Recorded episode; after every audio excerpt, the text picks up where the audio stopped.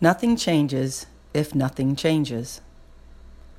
When you're stuck, there is a way out, as much as it doesn't seem that there is.